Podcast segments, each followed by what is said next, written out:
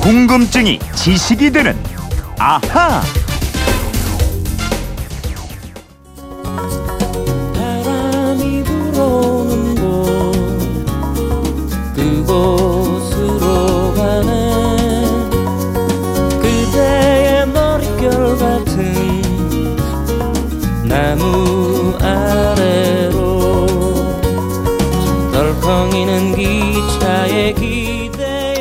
김광석이 부른 바람이 불어오는 곳 들어봤습니다. 지금도 나오고 있네요. 아, 휴대폰 뒷번호 1617님께서 이런 문자 주셨습니다. 아, 중국에서 서풍을 타고 넘어오는 미세먼지가 5월까지 계속될 거라고 하는데 바람은 어디에서 생겨나서 왜 부는 거죠? 언제는 서풍이 불고 또 언제는 동쪽에서 동풍이 부는데 바람 방향도 계절에 따라 달라지는 건가요? 아, 바람에 대한 궁금증 문자 아, 보내주셨습니다. 세상의 모든 궁금증이 사라질 때까지 계속될 아, 궁금증이 지식이 되는 아하. 오늘도 오승훈 아나운서 모셨습니다. 안녕하세요. 예, 안녕하세요. 네. 아, 어떻게 보면 상당히 어, 좀 시적이고 네. 아, 철학적인 질문 같기도 한데 그렇죠. 바람은 어디서 생기고 왜 불어오는가? 아, 그 이게 워낙 이게 시적이고 철학적이다 보니까 네. 또 이게 바람이 또 시나 가요의 소재로 많이 활용되기도 하는 것 같아요. 네. 이게 왜 신화 가요제 소재로 활용이 될까요? 네. 정확한 답인지 모르겠지만 저도 약간 시적으로 이 어, 표현을 하고 자꾸 그래요. 갑자기. 이게 보이지 않아도 느껴지기 때문 아닐까요? 느끼합니다, 느끼해. 무슨, 아유, 참. 이게 인간의 외부에서 오는 정보의 85% 이상을 시각에 의존한다 그래요. 네. 그런데 바람은 눈에 보이지 않습니다. 음. 그런데 분명하게 우리가 존재한다는 걸 느끼잖아요. 그러니까 태초 이래로 신비하다고 느껴왔을 거예요. 네. 시나 노래의 소재로 많은 이유가 아마 이런 신비감 때문이 아닐까 싶습니다. 음. 제 생각이에요. 태초 이래. 네. 아. 옛날 사람들도 아마 신비하다고 느꼈을 거예요. 이게 네. 뭔가. 맞습니다. 뭔가. 이 단군 신화에도 보니까요. 환웅이 하늘에서 지상의 인간을 다스리러 내려올 때 네. 우사, 운사와 함께 풍백을 거느렸다 그래요. 그러니까 비, 구름과 함께 바람이 인간사의 중요한 존재라는 거고요. 네. 옛날 아일랜드 사람들은 사람이 태어날 때 바람의 방향이 그 사람의 운명을 결정짓는다고 믿었다고 합니다. 네. 서풍이 불 때 태어난 아이는 검소한 인생을 산다. 남풍이 불 때 태어난 아이는 사치스러우며 많은 친구들이 따른다. 북풍이 불 때는 전사가 되고 동풍일 때는 부자가 된다. 그런데 바람이 불지 않고 고요할 때 태어난 아이는 바보가 된다. 이런 얘기가 있는데 음. 아무래도 이 아일랜드는 바다로 둘러싸인 섬나라니까 네. 배를 움직여주는 이 바람이 중요했을 것 같아요. 그렇겠죠. 네. 이렇게 바람에 대한 재밌는 얘기는 이거 외에도 굉장히 많습니다. 음. 많이 전해지는 얘기들을 보면 네. 바람은 정말 신비로운 자연 현상이구나 하는 걸 느낄 수 있습니다. 네. 자, 그렇다면 이제 정말 궁금증을 풀어주셔야 됩니다. 네.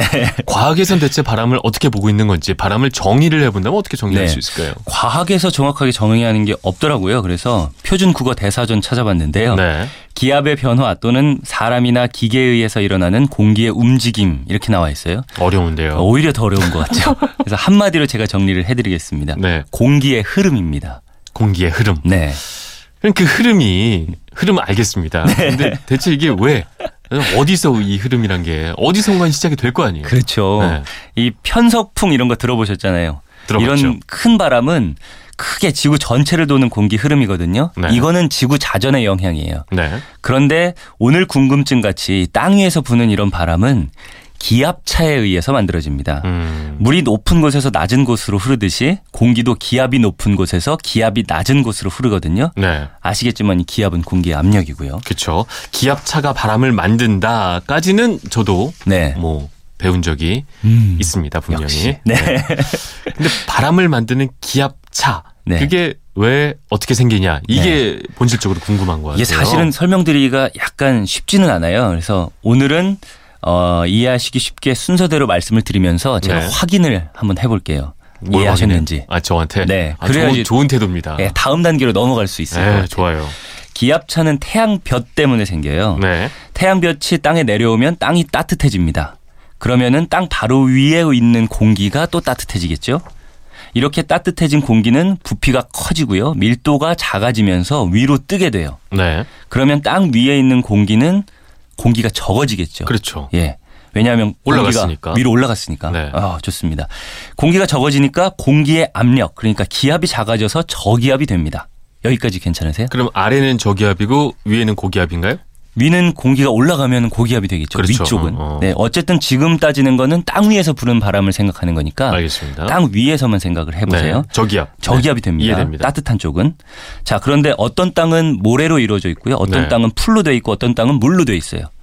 같은 시간 동안 햇볕을 똑같이 쬐줘도 땅의 물질에 따라서 온도가 달라지게 됩니다. 네. 예를 들어서 물은 온도가 잘 안 변하고요. 모래는 상대적으로 빨리 뜨거워지고 빨리 식어요. 음. 이게 물질에 따라서 달라지는 거죠. 네. 계속 같은 예로 모래로 된 땅과 물로 이루어진 땅을 비교해 보겠습니다. 낮에는 햇볕이 세고 모래가 빨리 뜨거워져요. 물보다는 모래가 빨리 뜨거워진다고 말씀드렸죠. 네. 그러면 모래 쪽의 공기가 상대적으로 더 빨리 위로 상승을 해요. 네. 뜨거워졌으니까. 음. 네. 모래 위 바로 위의 공기는 적어졌잖아요.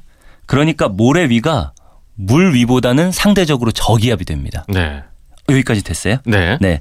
그럼 바람은 상대적으로 고기압인 물 쪽에서 음. 저기압인 모래 쪽으로 불어오는 거죠.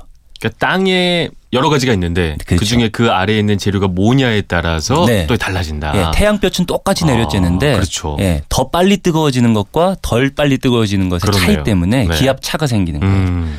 이해됩니다. 네. 그래서 낮에는 해가 뜨는 낮에는 바다 쪽에서 육지로 부는 해풍이 붑니다. 네. 밤에 이제 생각해 볼게요. 모래가 온도가 더 빨리 떨어진다고 했잖아요. 네. 그러니까 물 쪽이 온도가 상대적으로 높아요. 그렇죠. 그럼 아까랑 똑같이 생각해 보면 물 쪽이 상대적으로 온도가 높으니까 물 쪽 공기가 더 잘 위로 올라간다라고 생각하면 되고 그러면 물 쪽이 저기압이 된다.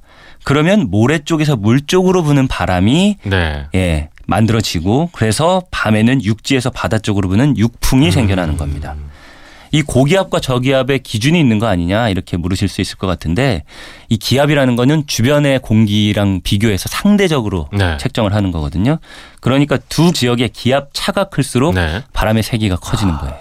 그러니까 이게 태양과 네. 지구에 있는 여러 요소들이 서로 간에 상호작용을 하면서 네. 만들어내는 아주 조화로운 신비한 현상이다. 맞습니다. 야, 어우, 제가 봐도. 정리 너무 잘한 것 같아요. 아 정리 잘, 그렇죠? 잘 됐어요? 네. 아 아, 이해력이 제가 좀- 정리를 잘한 것 같아요.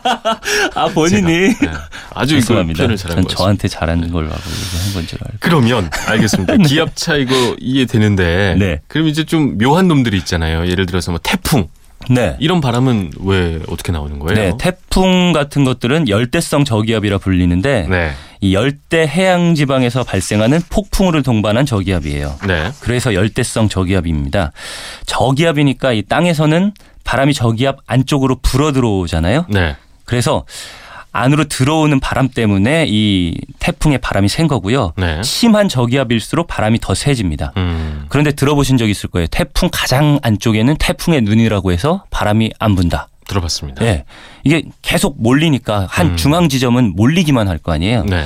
그런데 이 태풍의 눈 쪽, 가장 중간 쪽에는 공기가 상승을 하면서 왜냐하면 저기압이니까 네. 공기가 상승을 하면서 저기압이 된다고 말씀드렸잖아요. 음. 태풍의 눈은 불어 들어오는 방향은 없는데, 그러니까 네. 가운데서는 바람이 잠잠한데 음. 위쪽으로 올라가는 상승하는 공기 흐름이 만들어집니다. 네. 그래서 영화 같은 거 보면 태풍에 휩쓸리면 막 위로 올라가는 모습 그렇죠. 보이죠. 네, 음. 이게 그래서 그런 겁니다. 알겠습니다.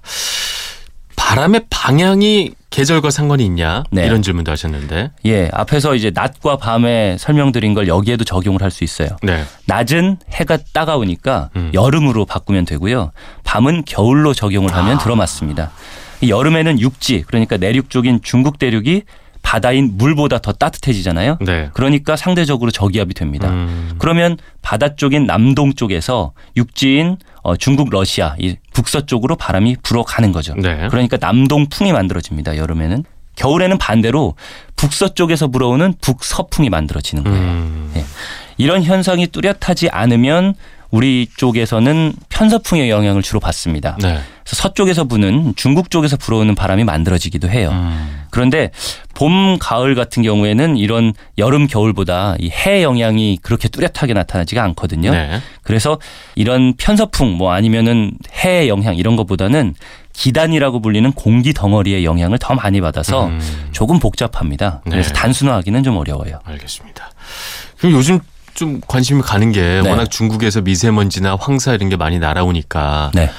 근데 바람에 실려서 오는 거잖아요. 그렇죠. 그렇죠? 이걸 어떻게 과학적으로 막을 수 있는 방법은 음. 없는 건가요? 그 요즘에는 봄이잖아요. 그러니까 아까 말씀드린 대로 좀 복잡하긴 해요. 네. 그래서 조금 쉽게 말씀을 드리면 북서쪽에 있는 기단이 이 시베리아 기단, 남동 쪽에 있는 기단이 북태평양 기단입니다. 그렇죠. 이 공기의 싸움 때문에 바람이 많이 불거든요. 네. 예, 봄에는요. 음. 근데 시베리아 기단, 북서쪽에 있는 기단이 고기압이 되면 북서풍이 불겠죠. 그러면서 미세먼지가 실려옵니다. 네.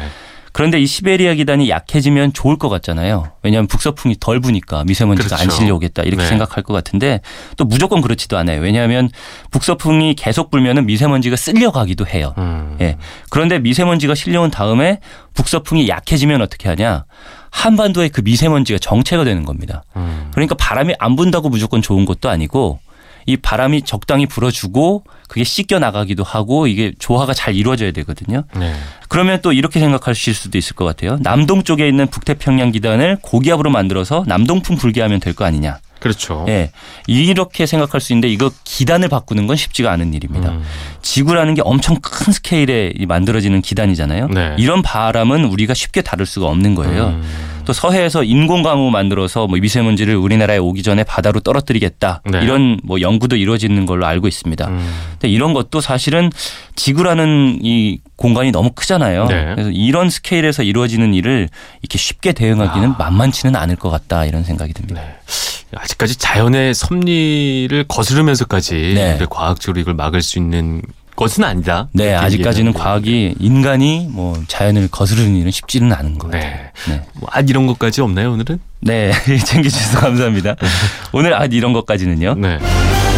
예, 바람은 생명을 나르는 생명 운반자기도 합니다. 네. 민들레 홀씨나 양귀비 씨 같은 경우에 바람으로 씨를 퍼뜨리기도 하는데요. 음. 이 바람이 씨를 얼마나 멀리 보낼 수 있을까? 이게 오늘의 문제입니다. 바람이 얼마나 보낼 수 있을까? 네. 뭐 수천 킬로미터 갈 수 있지 않을까요? 어, 수천 킬로미터까지요. 그냥 한번. 던져봤어요. 지구 반지름이 6,400킬로미터예요. 아 그거밖에 안 돼요? 네, 그 정도예요. 그러니까 아, 수백 킬로미터로 정정하겠습니다. 네, 어, 그럼 그. 정도면은 좋습니다. 네. 양귀비 씨 같은 경우 바람을 타고 150킬로미터나 떨어진 곳까지 날아간다고요. 아. 그러니까 서울에서 하면은 뭐 대전까지도 날아간다는 거죠. 네. 어, 이런 씨들이 땅에 떨어지지 않고 바람을 타고 날아가는 게 씨를 감싸고 있는 가는 털이 햇빛을 받아서 따뜻해지고 네. 이때 털을 둘러싸고 있는 공기도 따뜻해져서 위로 음. 뜨는 힘을 받아서 날아가기 때문이라고 합니다. 이게 바람이 부는 원리, 저기압이 되는 원리랑 비슷한 거죠. 네. 그러니까 따뜻하게 생긴 공기가 위로 뜨는 성질이 이용되는 겁니다. 네. 오늘 다 바람에 대한 얘기를 듣고 보니까 네. 좀 겸허해지네요. 음. 이게 지구의 순환 원리 가운데 내가 있는 것 같고 네. 우리 인간이 할 수 있는 건좀 작은 거밖에 없구나. 네. 참 이렇게 좀 겸허해지는 아, 바람 앞에 작아지는 그런 느낌이 듭니다. 과학을 통해서 이 교훈을 얻는 전정원 아나운서님 멋집니다. 네. 어, 궁금증이 지식이 되는 아하 오승훈 아나운서였습니다. 오늘 말씀 고맙습니다. 감사합니다.